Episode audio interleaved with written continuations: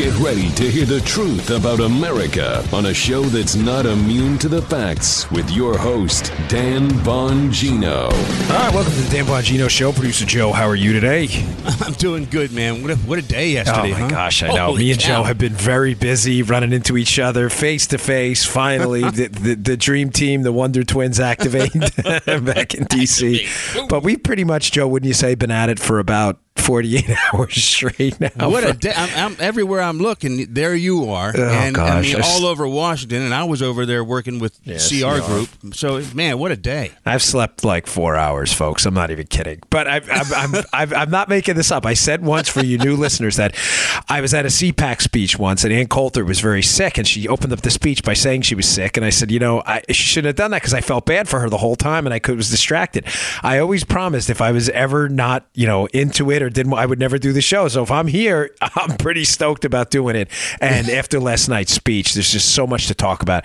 Um, some breaking news again, I think, uh, on this speech, uh, on the, not just the speech, but on the Trump investigation too. Joe, there's apparently a second dossier. So now the first crappy dossier wasn't enough. So now we need a second crappy dossier just in case the first crappy dossier falls apart. Talk about uh, your Wonder Twins. Oh, yeah, there my you God. Go. The Wonder Twins of crappy dossiers. So I got to get to that. I got a few other things. I got a really um, good source that's communicated some quality information to me as well. Today's show brought to you by buddies at iTarget. Folks, listen, anybody can uh, fire a firearm, okay? It's not difficult. You pull the trigger and a bullet comes out. You know, that's how this works. Now, the question is, can you fire a firearm accurately and hit what you're shooting at? Whether you're a hunter, police officer, military, self-defense, marksmanship matters. We used to we have to sh- we used to have to shoot once a month in the Secret Service, and it was long. And after a while, you just got tired of doing it. You know, you'd have to go to the range, you'd have to clean your gun up, you'd have to find parking outside the range. And listen, the range is necessary, folks, but a lot of times you just want to practice in the comfort and security of your own home. That's where the iTargetPro system comes in. It's the letter I, i target pro dot com. That's i target pro dot com. What is iTarget? It is. They'll send you a laser bullet. You drop in the firearm you have now. You don't have to do any manipulations or changes to the gun at all. You don't have to change the barrel out. You don't have to do anything. You have a Glock forty-three like I do. You have a Sig Sauer. You have a Smith and Wesson. It's nine millimeter, whatever it may be. You drop that laser bullet in there. When you dry fire the trigger after safely unloading the weapon, check it. Check it twice. Check it three times. Look, listen, feel, do anything you have to do. Make sure that gun is unloaded. You'll drop in this this uh. laser bullet. When you press the trigger in a dry fire, it's going to emit a laser onto a target they send you. You're going to be able to see where your rounds go. It comes with this phone app that is so cool, and you're going to see your groupings on a Monday and your groupings on a Friday are going to be so much different if you practice during the week. You'll be shooting the wings off a fruit fly. This is a great system. I highly recommend it. As a former Secret Service agent, folks, this really matters to me. Marksmanship matters. Go check it out. It's iTargetPro. That's the letter I. iTargetPro dot com, iTargetPro dot com. One more time, iTargetPro dot com. Promo code Dan, you'll get ten percent off. Remember, competitive shooters dry fire ten times more than they live fire because dry fire is where it's at, folks. That's where you're going to learn your trigger control and your sight alignment. Go check it out. Okay, um... regarding uh, last night's speech first, I want to hit just a couple points before I move on to some other stuff.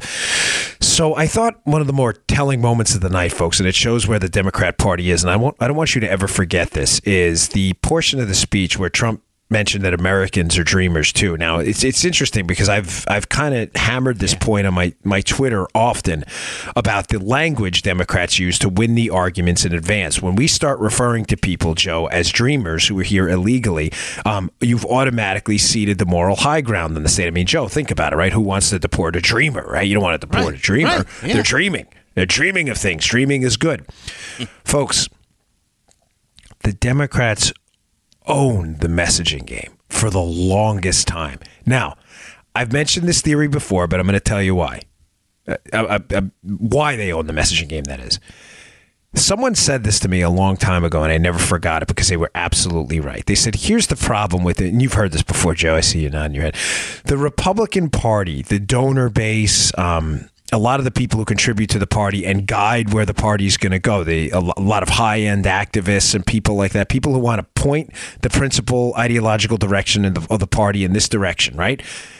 they are had and have been traditionally, you know, natural resources folks, the petro, the petroleum industry, um, commodities folks, right? People who are in commoditized fields where marketing doesn't matter much. I promise this will make sec- uh, sense in a second. Okay, don't don't lose me on this.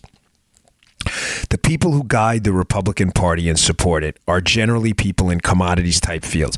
Marketing is not a big portion of their business. I mean, Joe, if you're selling gasoline, it's like, well, you know, wh- what is marketing? It's like, buy my gasoline. It smells like real gasoline. Yeah, I mean, yeah. There's really nothing to say. It's kind of like sells itself. Yeah. It sells itself. It's a commoditized product, right? The Democrats' activist donor base, that's not the case. You have tech people, you have like the Apple, Google crowd. These people, their entire lives are marketing. These are people who go out there and they have to make like, you know, the iPhone sexy and, you know, Beats headphones and all of that stuff. They have to, and marketing is their thing. They can sell ice to an Eskimo, right? As they say. Yeah. That is what they do. The Democrats have owned us on messaging. We finally have a president, based on that State of the Union last night, finally, who has figured out that the problem with the uh, the Republican Party is not the message. It's the messaging.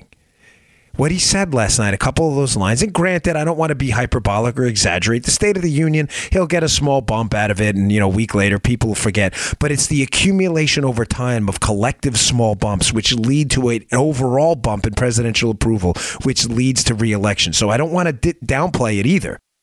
But he said a couple things, Joe, last night. You and I were there at C R T V doing the coverage there. Mm-hmm. And he brought up that line that Americans are dreamers too. And I thought, yes, finally, a president who senses a weak spot with the Democrats. Folks, the Democrats have T D S so bad.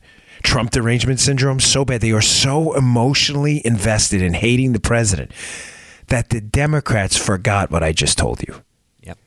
It has been, and wouldn't you agree, Joe, it has been their their their superiority in learning messaging, not the message. It's different.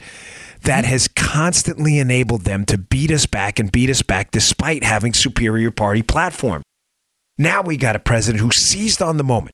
The Democrats, what do the Democrats call us, Joe? We're deplorables. We didn't build yeah. that. American exceptionalism is no different than Greek exceptionalism, as Obama uh, alluded to that time in the speech. And Americans were like, wait, what? This is crazy. Now all of a sudden you have a president up there that sees this weak spot and boom, right cross, left hook. Right away, Americans are dreamers too. Bang. Powerful moment in the speech. A couple other quick things on it. Um, you're going to see a lot of coverage, and I, you know, you'll have talk radio on all day. And I think one of the things Joe and I do different is we try to focus on stuff people aren't talking about. Um, yeah. So I don't want to waste your time.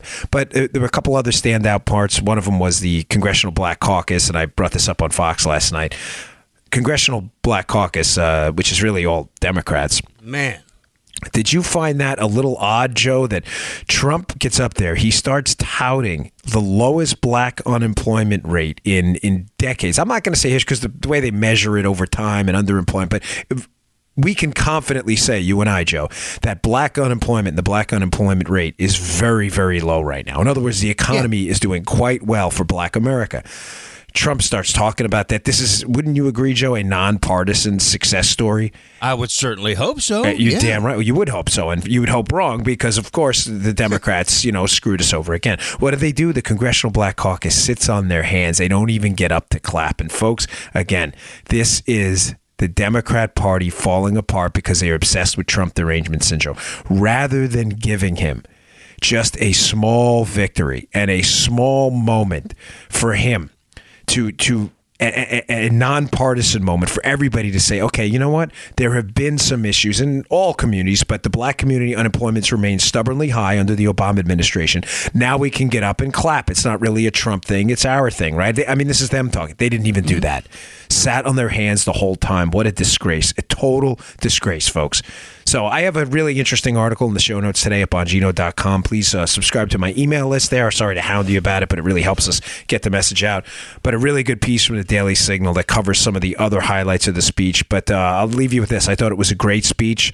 I thought it was aspirational. I thought the part about annihilating terrorists was was terrific. We're not sending them to sandals anymore. We're not sending them to the Poconos. We're not sending them to, to a Hawaiian beach. Yes, we're killing terrorists who want to kill us. That's how people talk. And you know, one more thing, and I'm sorry, I, I just I, I have so much to say this morning. I just I'm trying to like motor through these topics because I want to make sure I get you the, the good stuff. Last night, while on a panel I was trying to explain the Trump phenomenon and why why Trump, despite not having the most polished or or, or, or eloquent speeches, Joe, why what he says resonates so many millions of people. And I brought up the fact that there there were two things about Trump's personality that I think I understand, not uniquely, but because I grew up under similar circumstances. When, you know, obviously I'm not a billionaire like he is, but uh, Trump was a Queens guy, Joe. I'm from mm-hmm. Queens, New York. And the thing about Queens, New York, guys, this explains a lot about Trump. Don't forget this, folks, ever. When you grow up in Queens, you're never, everybody has a chip on their shoulder. Everyone in Queens. And there's a reason. I don't say it in a bad way. I was a Queens kid. Because the Brooklyn kids and the Bronx kids are the tough guys. They are. They're just, it's just, it's tattooed on you. You're from Brooklyn. Yeah. Oh, you must be tough. Hey, yeah. You're from Brooklyn. Hey, yo. That's just yeah. the way it is. You're from Brooklyn. You are automatically assumed to be tough. The Queens kids never had that built-in edge, so they were always like, you know, you, you always want to, you have a chip on your shoulder. You almost want to start a fight, Joe, with a Brooklyn guy just to show him you're tough, too. I mean, maybe that's why I do martial arts and mixed martial arts and grappling and boxing. I don't know. But that's Queens, right? Not only that, they don't have the the money or prestige of the Manhattan kids. So it's on one end, you're not as tough and edgy and streetwise, or this is his perception, by the way. I'm not talking about reality. But you're not as tough and edgy and streetwise as the Brooklyn kids. But you're never going to get the social acceptance of the wealthy elites like the Manhattan kids do. So there's an edge on both sides. And you see these Queens kids always having to prove themselves. And that's one of the reasons. I, and folks, I'm not covering for anybody. I'm certainly not trying to provide messaging air cover for Trump here. I'm just trying to explain to you why he talks and does the things he does. I totally get it. This is... Queens guys, because of that edge and the need to always kind of impress people because they've always, you know, not as tough as the Brooklyn kids or as rich as the Manhattan kids show, mm-hmm. they all talk like he does. We exaggerate stuff. You know, it's like, I was giving an example the other day. When, you know, when I was growing up, I, you know, I used to go in this bagel store that was next door to my house and I'd, I'd get, ba- the bagels were really good. And I remember chatting with the guy one day and, you know, you'll tell a story about the guy who owned a bagel store, this guy Cosmo, and you'd be like, man, Cosmo, this Cosmo's rich. He's worth like forty million. Meanwhile, the guy's worth like four hundred thousand dollars, but th- everybody gets it. That you're not now, right, Joe? You're laughing, but as, yeah, no, I know Joe's an honest guy. You know, Joe's a church-going guy. To Joe, that's a lie, right, Joe? I, you said he's worth forty million dollars. He's worth, yeah, sure. But to a Queens guy, it's not because the Queens guys understand that there's always a built-in level of ten times exaggeration. So it's not a lie to the Queens guy because the Queens guy who's talking to the Queens guy understands that four hundred million dollars or forty million dollars really means four hundred thousand dollars. You get what I'm saying? We're gonna do it. You see where I'm going with that, right? Yeah. Yeah. That's that, that's a Queens thing, okay? Now, the that explains away the exaggeration portion of of, uh, of of Trump. He That's just how guys talk. But the builder portion of him and why he's he's got this bravado, and the reason I'm even mentioning this is because a lot of that came out in the speech last night, like a big aspirational speech, like we're going to chest puff a little bit. We're going to kill terrorists. Americans are dreamers. This is great. But he was a builder, too. And the thing about builders in New York is my father was a building inspector and he, he's dealt with people like uh, Trump his entire life. When you're a builder in New York, you have to deal with things builders elsewhere don't have to deal with to the degree you have to in New York. You have to deal with unions, Joe. You have to deal with the mob. You have to deal with city inspectors all the time. You have to deal with inflated contractor prices. So when you're a builder in New York, you have to be tough. And um, Gavin McGinnis brought this up on yeah. the panel last night uh, off the air, and it was a great point. He said that some elitist Republican one time told him that he didn't like Trump because Trump wasn't a handshake guy. I don't know if you heard this, Joe, in the control room, but it was an excellent point Gavin brought up. The guy who told Gavin this meant, like, if Trump shook hands on a deal, that sometimes he goes, the guy told Gavin, like, sometimes he would stiff contractors. Uh, yeah. Okay. Yeah. And but I heard it. Gavin was like, he goes, you know what? If I was smarter at the time and I knew what I know now, I would have responded. He goes, but I didn't. And he wasn't stiffing contractors. The difference in New York doing business, if you understand builders in New York, is, Joe, you'll get a bill from a contractor. It'll say, hey, this service is one hundred dollars. Meanwhile, fifty of it's fluff built in. And then at yep. the end of the contract, they'll be like, oh, by the way, price change. It's now two hundred dollars. So Trump would come back to the table being the Queens builder he was and be like, no, no, we said one hundred dollars. We're paying one hundred dollars. Well, did he really get stiffed? Or was it Trump doing business in New York and trying to maintain some integrity for his business? Folks, that's what I'm... I'm not apologizing for the guy. I'm just telling you. I'm trying to explain away why you get this exaggerated language and why you get this, this, this tough kind of edgy talk when he doesn't deal with people, because that's what he's had to do his whole life. And I think that came out last night in the State of the Union. So a lot of it was aspirational, as with most State of the Unions. You know, not much of it's probably likely to happen, but I thought it was a good speech nonetheless. All right, I got a lot more to get to. Uh, today's show also brought to you by our buddies at Filterbuy. Folks, we love Filterbuy. You got to change your air filters in your house. It's winter now. It's cold. It's been freezing everywhere from Dallas to Minneapolis to New York to D C where we are today. You're going to spend a lot of your time indoors, and the air indoors can be up to one hundred times as polluted as the air outside. Your pollen, allergy-aggravating pollutants, your mold, mildew in the air. In my system, folks, I had two. Uh, I had two older systems. They were kind of crappy. One of them was builder's grade. But we didn't change the air filters when we came in the house, and both of them crapped out. I'm, I'm not making this up. I'm not telling the story for a fact. And it wound up costing us, I think by the time we were done with the ductwork, close to twenty thousand dollars. Mm. You have to maintain your H V A C system, and you have to maintain your lungs, as I say during these reads. Maintain your lungs. That's your H V A C system. You got to breathe clean air in your house. You're going to be in your house an awful lot in this cold weather. Go to filterbuy dot com. That's filterbuy dot com. These guys, they have six hundred plus filters. They can custom make them. The MERV rating on these filters goes up to hospital grade if you want to read, if you want to, excuse me, breathe really, really clean air. filterbuy dot com. That's filterbuy dot com. Made right in America. These guys do a great job. It's a terrific company. They make their stuff here in America. And if you want auto delivery, say you want your filters changed out once a year, set up auto delivery. You'll save five percent. You'll never have to think about filters again. Go to filterbuy dot com. That's filterbuy dot com. I really appreciate you supporting our sponsors. It's a great company. They make them right here in America. Let's back our team up. It keeps up, uh, keeps the show free for you all, and it's a really, really solid company. I appreciate your support on that. Okay, so this is where it gets interesting. I didn't tell you this yesterday because we were over at C R T V. I didn't want to talk in front of too many people there. But mm-hmm. uh, there's a second dossier has come out. Uh, from a guy named Cody Shearer. Uh, folks, the first dossier, as you know, in the case, and I explained to you, was uh, is an is an integral part of the, part of the Trump-Russia fiasco, because what's alleged to have happened with the dossier is we the Hillary Clinton campaign paid a law firm to pay a company to pay a British spy, a former British spy, to pay people connected with Russian intelligence to gather bad information on Trump. The takeaway from that, very simply, the Hillary team sent money to an operation that got information from Russian intelligence on Trump. Mm-hmm. Folks, I just want to be clear on this, because sometimes we have to rewind the tape a little bit. Not that is not illegal. Opposition research on political candidates, however untoward and disgusting at times, is not illegal. I'm not alleging Hillary did anything wrong with that.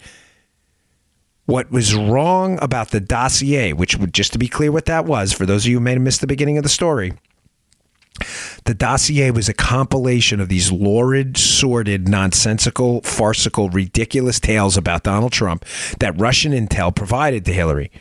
It was fake. It's been debunked. It's not true. The tales were so ridiculous that how anybody believed them in the first place is incredible.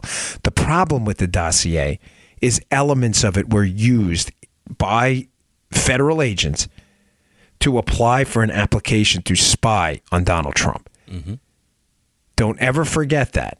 Because remember, as I always say, thirty thousand feet. Remember what we're talking about, because people get lost in this case sometimes. We were talking about Donald Trump and his team being spied on, being spied on by Barack Obama and his, not personally, but his administration, and the effort to cover the whole thing up. Okay? Don't ever forget that's what we're talking about. Now, the first dossier, which I just described to you, Joe, has been entirely debunked, right? Mm-hmm. There's now been the reappearance of a second dossier, and you have to ask yourself why.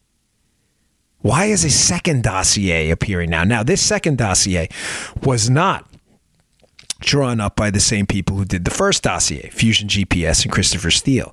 Okay. The second dossier was done by a guy named Cody Shearer, who's a political operative of the highest order, right? Folks, I'm going to suggest to you, because I've got a lot to get to on this and some really damning stuff, that the second, the emergence of this second dossier is Democrats in full, full-blown panic mode right now. Now, Joe, you may be asking yourself, well, why? I don't, I don't get where you're going with this. Remember what I told you. Initially, when C N N had an inkling that the dossier of C N N and the left-leaning media outlets and uh, you know, Democrats in Congress had an inkling that some of this may be true, and they thought they'd get rid of Trump and impeach him anyway, so it really didn't matter if it wasn't. Like, if I had information on Joe and his jaywalking scandal, right? And I think it may or may not be true, but I think we're going to impeach Joe as president anyway. I just feed that stuff to sources in the media. I haven't put it out there, and who cares? If we find out it's not true in two years, Joe's impeached. It doesn't matter. Mm-hmm. Where the story got thrown for a loop is Donald Trump passed the tax cuts. His approval rating is bumped. Now the Democrats are seeing he's not going to be impeached. So now they're in a lot of trouble because they fed to the media, and the F B I had used some elements of this dossier in an actual uh, legal proceeding to spy on the Trump team. And now they're realizing they're going to have to deal with it because Trump's not going anywhere. You, you see where I'm going with this? So the mm-hmm. dossier, the authenticity of it didn't matter because they thought they'd be rid of Trump right now. Is this making sense? Perfect. They figured they'd be done with him. Whether it was fake or not, folks, didn't matter one bit. The emergence of this second dossier says to me, these dudes and ladies in the Democrat Party are in meltdown mode. Mm-hmm. Because now they need to rescue elements of the dossier, because when the memo comes out, the Devin Nunes memo that describes this, what we've been told, describes the spying operation by the Trump team. And I'm sure it's going to, at some point, talk about the process where the dossier was used. The Democrats are going to have to save face. Why? Because they're going to have to say at some point to the American public, well, you know, we... we use this dossier and here's why. So now they need to redeem it, Joe. Now they right. need to redeem it. Now they're going to say, oh, look, see, we thought the dossier was real because there's a second one, too, yeah. that says yeah. the same, even though the second one is just as big a B S as the first one. Folks, you see where I'm going with this? They didn't care about the authenticity first. They thought they'd be rid of Trump. Now that they know they're going to have to deal with him and that this memo is going to be released describing what they did in your name, the spying on Donald Trump with no probable cause, they are going to have to answer to this.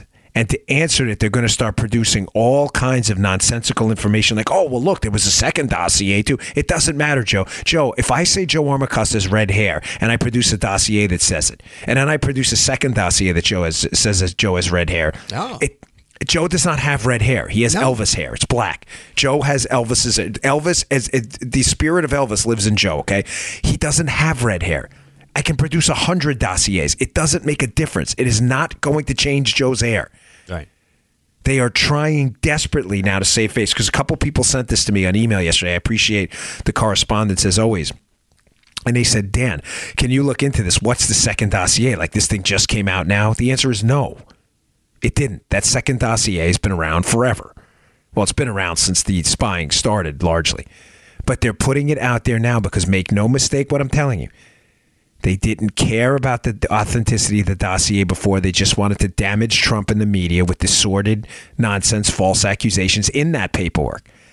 Now that they realize their spying is going to be exposed, they're going to do everything in their power to have to explain away why. And one of their explanations, Joe, is going to be, well, we got a second one, too. So, of course, it was just logical that we believed it. Now, I um, spoke with an interesting person yesterday. I gotta tell you that having an audience, uh, thanks to you, by the way, exclusively as uh, large as we've we've been uh, fortunate enough to have, people reach out, and once you know you establish their bona fides, the information. Uh, yeah, I didn't tell you this. So I get a call yesterday, and someone said to me, "Listen, here's what's interesting about the dossier too." He said there is a asset verification process, Joe, that they go through. So. Let's not talk law enforcement jargon here for a minute. Mm-hmm. If I'm going to use you as a source, Joe, you know, in other words, you, let's say you're dealing with some guy uh, and and he's shady and he starts talking about robbing a bank, and you go to the F B I and you say, hey, guys, I you know, I was talking to my neighbor, Bob, and he's talking about robbing a bank, and you want to be a source. Yeah. In order to verify you as a source, Joe, or or what we would call as an asset, as a, a law enforcement asset, your information, there's two things that have to happen. Folks, don't forget this because it'll make this whole Trump thing make sense for you when it comes to the dossier. There are two things you have to do before doing this, Joe. Swear into it. I'm raising my mm-hmm. right hand for Joe here.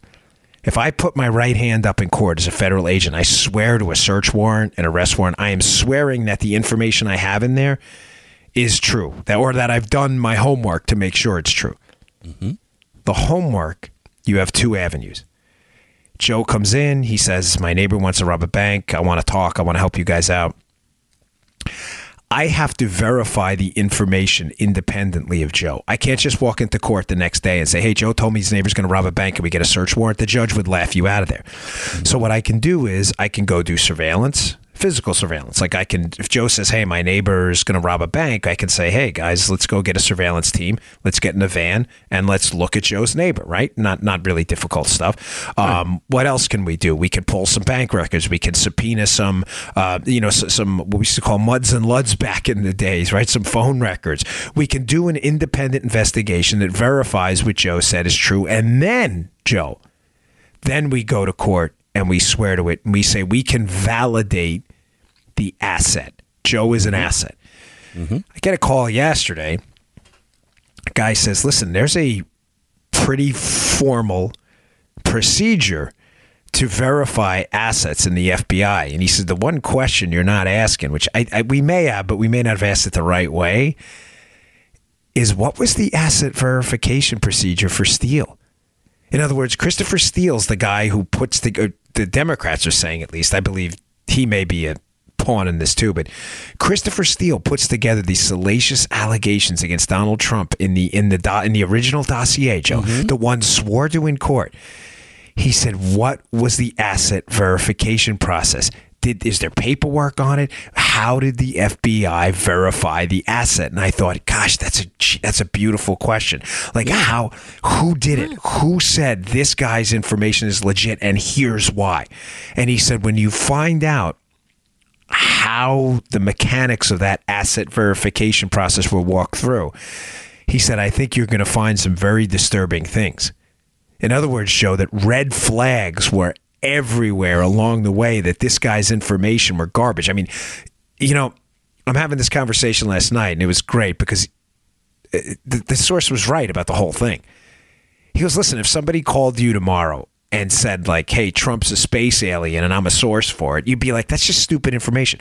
But Joe, some of the information in the dossier was so ridiculous and absurd, it should have immediately raised red flags. The golden shower story, folks, come on. I mean, this it was just dumb. It was just a stupid right. story that shouldn't have made sense on its face. But he said the fact that they didn't pick this up, and not only did they not pick up this, that the stories were ridiculous, that they did almost nothing to ensure that the assets' other information were verified as well, or almost nothing according to formal procedures. He said it's going to leave a big black hole in this investigation. Folks, what I'm telling you is very important, and I'm, I'm trying not to keep it too law enforcement wonky. But the reason all of this is important is because it goes back to what I've told you from episode six twenty-eight on. This was an effort from the beginning to set up and spy on the Trump team. They did not let legal formalities, the Constitution, rules, or procedures get in the way. Do you understand what I'm telling you? This was like Cuba police state-style tactics taken against Donald Trump at that time, an American citizen and presidential candidate. The Constitution didn't apply to him. Folks, they spied on his team with no probable cause. They used information from assets and sources that they never verified, and they never verified the sources either. Remember, the only thing in the original dossier anybody can prove even happened was that Carter Page traveled to Moscow. That's it. Mm-hmm. I traveled to Moscow. What the hell does that mean? Folks, this is the most troubling case of, of law enforcement corruption I have ever seen in my life. D- deeply disturbing on so many levels. Now, couple other things that were brought up to me, and I hope someone's listening with some influence here, because I know some people pay attention, let's just say, to our show. I know, because I hear it.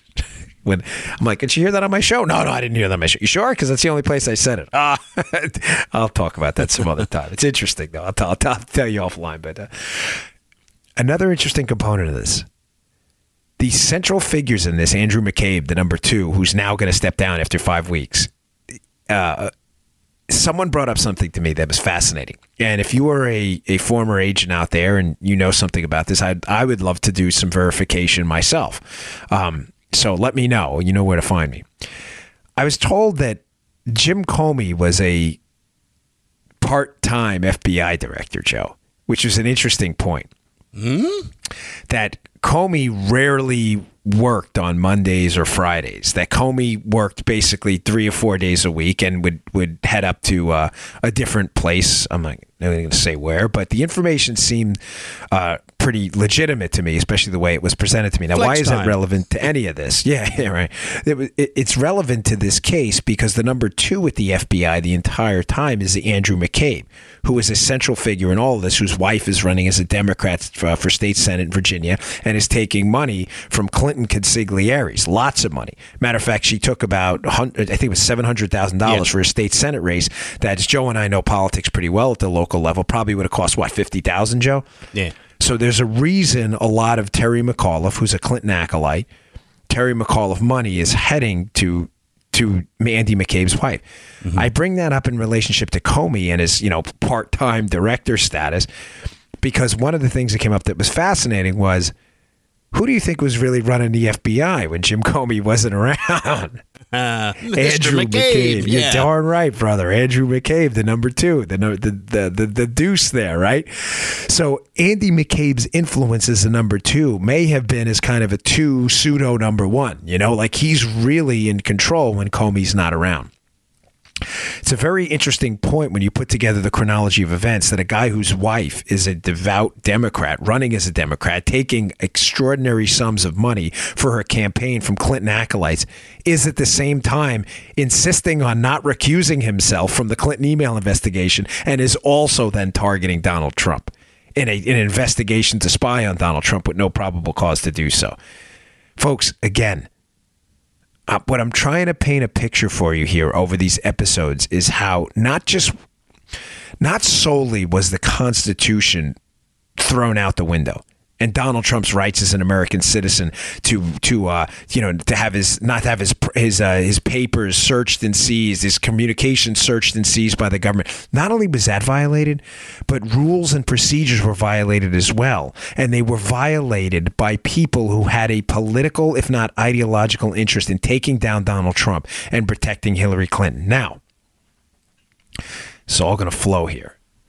Another thing that came up in the conversation is, remember I told you about Mike Flynn, how Mike Flynn was was was railroaded. Mike Flynn, General Mike Flynn was was railroaded. Mm-hmm. They showed up at the White House, two agents, uh, Peter Strzok and another agent. They showed up at the White House to interview him and didn't tell him it was a criminal interview.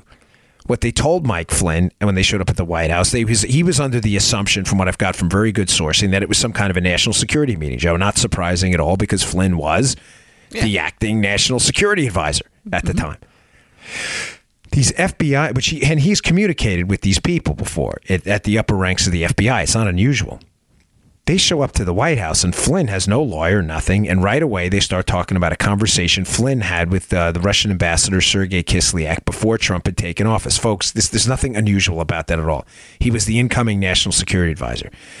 But they want to pitch this Logan Act thing where private citizens can't negotiate on behalf of the government. As I've said before, I'm not going to repeat the show. The Logan Act is not a serious thing, okay? No one has ever been prosecuted for it in the history of the United States. John Kerry was just negotiating with the Palestinians. Why isn't he in jail? The answer is because the Logan Act isn't even constitutional. Nobody gets prosecuted for the Logan Act, but they decided they were going to get Flynn. So Peter Strzok shows up at the White House with this other agent and they interview Flynn. This is important. It's going to tie into McCabe in a second. They show up at the White House and the other agent in the room, he goes back after the interview and they talk to who, Joe? They talk to Andy McCabe, who I just told you is de facto running this entire thing right now, okay? Mm-hmm. They talk to McCabe and the other agent in the room with Strzok. Now, Strzok's compromised. We know that from his texts. I don't mean compromised by the Russians. I mean ideologically compromised. He, he, his texts to his love interest, who also works at the F B I, indicate clearly he hates Donald Trump. He can't stand him, um, and he, he just doesn't want him to be president. So Strzok, the emails are devastating. Yeah. Strzok is involved in the whole thing. Strzok and the, the other agent who interviews Flynn go back and they meet with McCabe. McCabe.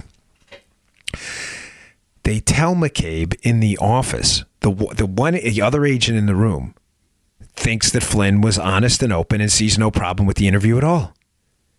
It's Strzok and McCabe who override this guy's opinion and decide to go forward with a prosecution on false statements. Ladies and gentlemen, why am I telling you this?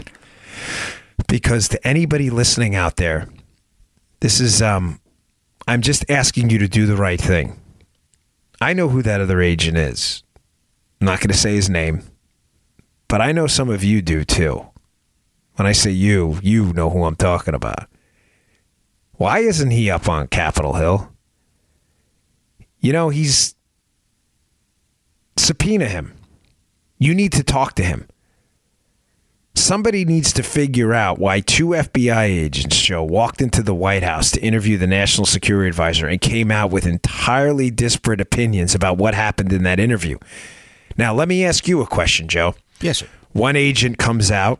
One agent says we thought he was open and honest. We didn't really see a problem with the interview. Mm-hmm.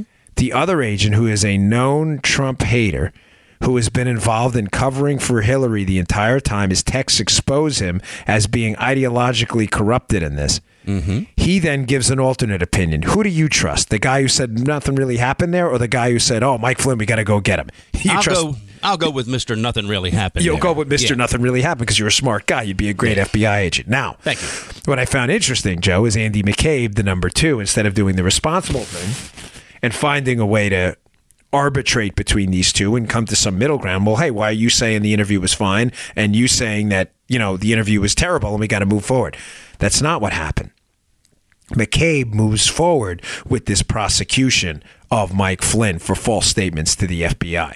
Folks, I'm telling you, this thing stinks. So I'm asking anyone with any influence on the Hill or anyone else listening, go find that guy. You know who he is. Issue him a subpoena. So subpoena ad testificatum to come and testify. Bring him up in front of a closed committee or whatever it may be. And I want you to ask him what was said in that room. And I want you to ask him why he was overridden, why he thinks he was overridden, and why he thinks Mike Flynn was being honest in that interview. And I think you're going to find, again, some deeply disturbing police state tactics used again. Folks, this story gets worse and worse and worse. I've got some more on this because this is, I'm, people are calling left and right. I have a different source on another piece of information on it too, but I'm trying to give you all investigative tips out there because, you know, Judy, Donna, and all you email, all you folks who are emailing me, and I appreciate it. We're, Joe, what we're developing is a network of like super sleuths combing the internet yeah. for information. I'm giving you all some tips here where to go with this. I got some more in a second. Hey, today's show also brought to you by our buddies at Brickhouse Nutrition. We love these guys. They were our original sponsor, and they were original, our original sponsor because I use their products. I love it. Their product foundation, their creatine product. You, you want to be a dynamo in the gym, right? Little Joe loves it, Joe's son. Yeah. It's sure great. Does. Folks, foundation, I, I know I talk about Field of Greens, which is their fruit and vegetable, uh, basically insurance policy. It's powdered fruit and vegetables, so you don't have to eat fifty-two servings of fruits and vegetables a day, but it's really good. I talk about Dawn to Dusk, which uh, I take today, as a matter of fact. It's their energy pill product. But Foundation's another great product as well. It's their original product. I always say with Foundation, try the mirror test. The stuff is so good, and your performance in the gym will go through the roof, by the way, with this stuff. Take the mirror test because it takes about seven days to load in your system. It's a creatine A T P blend. It's like having two extra gas tanks in the gym. Why do I say two? Because creatine gives you an extra gas tank. Creatine plus A T P gives you two extra gas tanks, but it gives you this volumization effect inside your muscles. Look at yourself in the mirror. Take a mental snapshot. Load this stuff. Seven days later, take another look in the mirror. You are going to be very impressed. This is a great product. People love it. I get. Thank you for all the wonderful emails on it. It is called Foundation. It's available at brickhousenutrition.com slash Dan. That's brickhousenutrition.com slash Dan. Go give it a shot. The product's called Foundation for all you military guys, cops, firemen, public servants out there, people who need to be in physical fitness and top shape. Give this stuff a shot. It's called Foundation. It's available at brickhousenutrition.com slash Dan. And go do that mirror test. You won't regret it. You look at yourself seven days later, you're going to be like, he wasn't kidding. This stuff really works. All right. Uh, let's see. Oh, I just, okay, I have so many notes on where to go with this. Uh, why didn't they bury this story? Oh, this is, yeah, this is a doozy. So I get a, dude, people still say doozy other than me. One of the things about Andrew McCabe, I was told, which is interesting. Remember, Andrew McCabe, again, is the number two who uh, at the F B I, who is...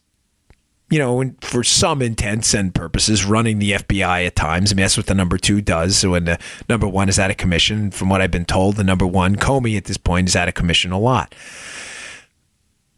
I'm hearing from a number of people that Comey's hubris brought him down in this. Now, I, I want to be clear on this. I, because I had a little bit of an argument over the phone last night, and I think this is critical, especially for a lot of people following this case intimately who want to be kind of pointed in the right direction or the wrong direction. It happens to me a lot. Sometimes I'll say stuff and they'll be like, you're kind of onto it, but not, and the source will go, go in this direction more. One of the things I was told last night, Joe, which is pretty fascinating, this is how I know we're onto something when Joe starts like paying attention to the mic, because I don't tell Joe this before, because that's how yeah. I know if it's interesting or not. I'm not even kidding, folks. They told me something about Comey, which was fascinating. They said, for a really smart guy, Joe, he's really arrogant. Like, he really loved being the F B I director in because of the, you know, uh, the the, the uh, accoutrements of the office. He loved it. He loved yeah. being the pats on the back. He's the F B I director. Loved people kissing his butt. I believe and it, yeah. Yeah, you see, he comes off that way, too. Yes. And the source was telling me that he thinks that plays a big role in this because Comey... He doesn't. I'm not. I don't know if I believe this, but the source doesn't think that Comey even had an active role in the targeting of Trump. Hmm. In other words, for Comey, it may not have been as much malicious. Don't get me wrong. Comey doesn't like Trump. And, and again, I'm giving you his perspective, not mine. So, folks, please don't send me emails. Comey's a bad guy. I get it. I'm with you. I'm just giving you an alternate perspective from someone I trust who gave me some pretty profound and interesting information. It's a different person, by the way. Said, said to me about Comey that he was being guided the entire time by McCabe and Bill Priestap, who's the number one in counter intel. In other words, on this Trump thing, Joe, and the Hillary yeah. thing, that he really was, not that he wasn't hands-on, he was, but it was his sense of... I'm not explaining this well, and I don't, I don't like doing that to my audience. The person I spoke to, I got the impression was was was trying to defend Comey a little bit. Like, oh, he it wasn't really his fault. It was McCabe, it was Priestap, it was Strzok. They were guiding Comey in a direction, and they were kind of hiding a lot of what was going on, facts-wise, from him in an effort to drive a narrative to Comey, too, and Comey was kind of a sucker. And I don't accept that, and let me just explain why. I don't explain. I, I, Comey, Comey comes off to me as a very non-humble, arrogant person. And folks, I think it was the hubris that he failed to question his his his upper management, his brass, his suits at the F B I who were coming to him out of a sense of, Joe, like, in other words, maybe a better way to explain this, I can't be, I'm Jim Comey. No one's going to lie to me. Like, I can't be deceived by my guys. That's narcissism, dude. Narcissism. Yeah. one hundred percent. He, he just, he could not engage in a moment of self-reflection where he said to himself, like, I'm looking at you now. He looks in the mirror and goes, wait. Is any of this actually true? Trump's colluding with the Russians, his dossier, he's doing golden showers. I think it's his hubris that brought him down and everyone else. Now, the reason I bring this up again, and I, I, I'm doing this linearly, going down my notes here, okay, is again, the point keeps coming up that the person, the primary conduit to feed this information to Comey, that he's not questioning out of a sense of hubris, like nobody would dare lie to me, I'm Jim Comey. The person who who uh, who's feeding him all this, Joe, is Andrew McCabe. Again, the number two, a central figure in this entire investigation. But it was Comey's hubris that that that failed to protect him against the fact that his number two may have been misleading him. Now, that bothers me because people are now trying to run and, and, and like Eric Holder, the former attorney general, they're trying to defend the crown and defend McCabe when I think it's clear at this point that McCabe definitely screwed something up here. So just to be clear with, with uh, where I'm going with this entire thing, McCabe is the number two. At times, he is the de facto number one based on Comey's loose work schedule. It is McCabe who agrees with Strzok after Flynn is interviewed at the White House to override and pull rank on the other F B I agent in the room interviewing Flynn, who believes Flynn essentially did nothing wrong. It is also McCabe who decides to proceed with the Trump investigation. And he's he's also feeding information, you know, of course, to Comey, who's making decisions based on what he's getting from McCabe.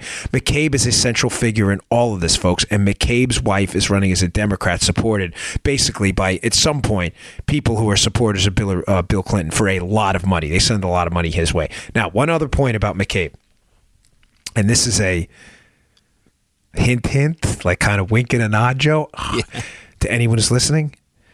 supposedly McCabe was a, um, how do we describe him? A, a briefer? You know what a briefer is, Joe? It's like, it's one of those uh, cops or agents that's really not a cop. They're just like a suit. Like they've never actually arrested oh, oh, anyone. You know what I'm talking I about? I didn't know. I didn't know before, but now I do. Yeah, like the F B I is full of them. I, I know F B I agents. I've worked with them. They are. They're amazing. They are. They're really terrific. I'm not saying that to get a pat on the back from them. They, they're really terrific. They're super smart and they know their stuff. But there's a cultural divide in the F B I, just like in the Secret Service. In the Secret Service, there's a big divide between the protection guys and the crim guys, the criminal guys. There is. It's like the protections where you, you earn your reputation in the Secret Service. Mm-hmm. I'm sorry, if you don't do the president's detail, you're just looked at different in the Secret Service. The Bureau kind of has a similar culture. They're the street guys. I caught bank robbers, Joe, child molesters, you know, financial scam artists, the street guys who are out there mm-hmm. doing it. And then there's the suits, the briefers, the guys who do good briefs and they get in front and they do PowerPoints, but they've never really arrested someone. Mm-hmm. The word about McCabe I'm getting from multiple sources is that McCabe was a briefer. He was a gamer. He was a gamer. He leveraged connections and the ability to look the part, act the part, talk the part to promote himself up into the F B I and get the number two position. He also leveraged his connections the entire time. This may work against him in this case, but here's the wink and the nod, and here's why.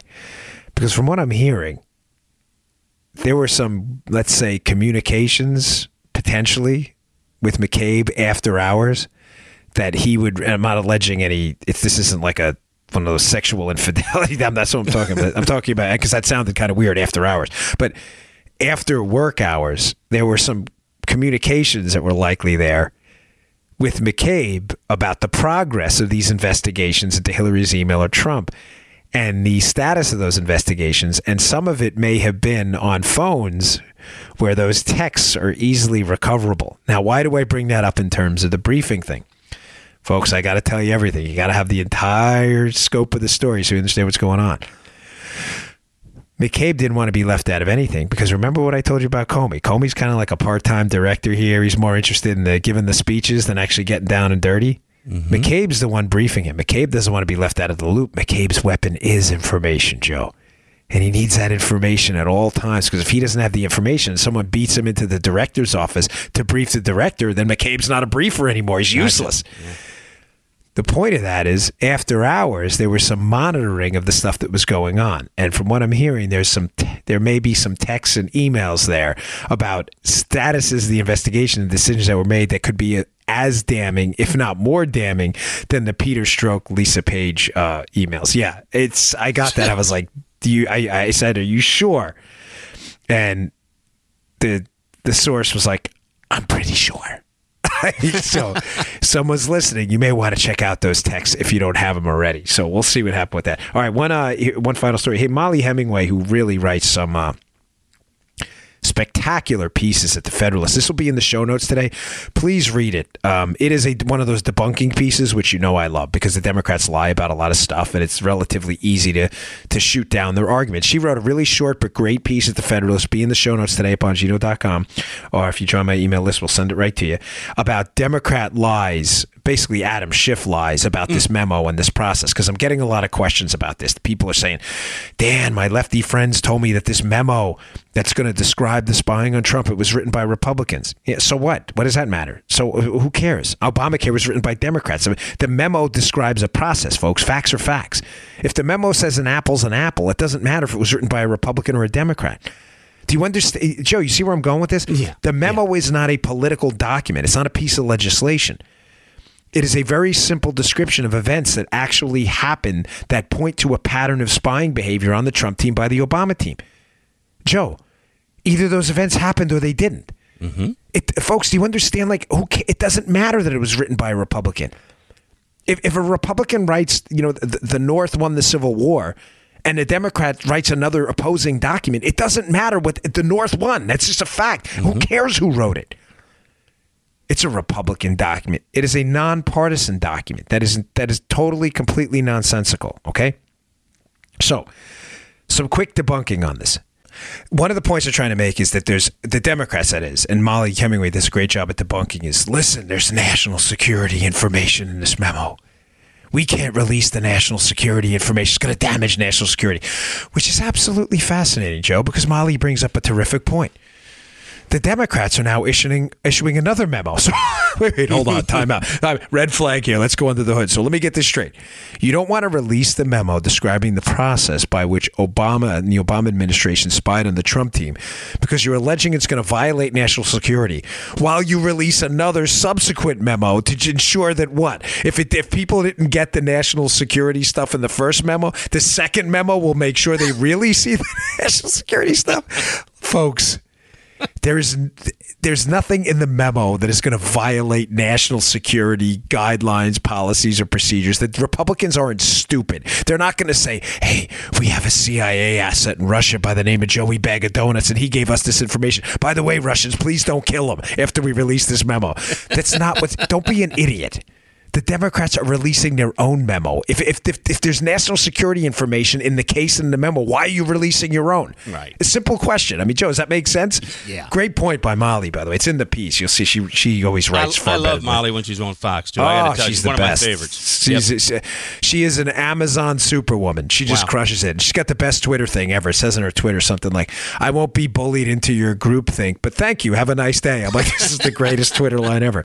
So another thing we're hearing, too, is the Democrats wrote their own memo, and there was a vote taken about the memo, and the Democrats are coming out going, look, the Republicans who are in the majority in the House, we get that, mm-hmm. the Republicans voted to release their own memo, and now they're voting to keep ours quiet. Folks, again, that is a lie. Listen to me. Very little of what Democrats ever tell you has even the remotest air of authenticity to it. I spend my entire life debunking liberal myths. Most of what they tell you is a lie. This is a lie, too. The Republicans did not vote to suppress the Democrat memo, folks, okay? That's garbage. Here's what actually happened. And again, Molly describes this in her piece. The Republicans released their memo through a procedure first. The procedure was to release the memo to the members of Congress so they could read it first before they took a vote on releasing it to the public. Why? Because, Joe, if any member of Congress had a substantive objection, they could potentially rewrite it. They could look into things. Mm-hmm. If there was some national security things disclosed they missed, they could take that out. Makes sense, right, Joe? Right, yeah. They said to the Democrats, if you're going to release your own memo, we're going to subject it to the same process. That's the vote that was taken, which the Democrats said, no, no, we want to release it on our own. And they're the ones who objected, not the Republicans. It's a lie. It's made up. It was about, do you understand what I'm saying, Joe? It was not yeah. a vote ever to release the Democrat memo. It was a vote on the process, which the Democrats didn't like, Ad- and the Democrats squashed. Right. But Adam Schiff said it is a bunch of crap. Yeah. And everything Adam Schiff says is crap. Yeah. And he does it, he, he so eloquent, uh, eloquently, you know, speaks out as crap that people believe him. I mean, he's he's he's a believable liar, which is always dangerous. Oh, what else? Oh, there's another myth about this is that they didn't notify the minority party of these investigations going on into the D O J and the F B I. In other words, the memo that describes, Joe, yeah. a, a procedure and a process by which they looked into the D O J and the F B I, the Democrats are saying, well, you know, you didn't tell us that there was an investigation into the F B I going on. Really? Um, Joe, back in March, Devin Nunes gave a press conference at the White House about disturbing things he saw at the, I mean, are you the only idiots in America who didn't know there was an investigation going on by the O I G into what happened with the F B I during the Hillary Clinton email thing? Like, are you lost? Are you clueless? Are you insane? How, again, this is a total lie. Or you don't even have to be a member of Congress. You just have to turn on the news.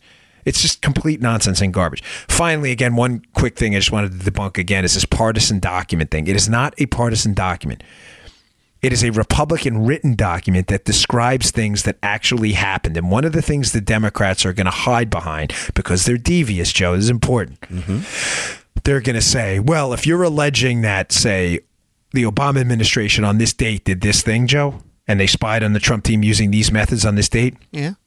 The Democrats are going to say, ah, it's a lie. Release the release the uh, source documents on that. Well, Joe, the Democrats know. They know you can't release the source documents. Why? Because the source documents would describe sources and methods and would release national security information. And the Democrats, in a dipsy-do-flipperoo, know the Republicans will never vote on that because they don't want to compromise C I A spies, N S A methods, or anything like that. But this is the devious Democrats, aren't they? They're amazing. They are the Bingo. biggest, worst, manipulative liars you've ever seen. They're going to say, I don't believe any of that. Obama didn't do that. Yeah, Republicans, if, if you don't release the source documents on that, none of that happened. You're just making it up, knowing the Republicans will never do that. This is the this is the crap. I was just going to say something else, which is bad.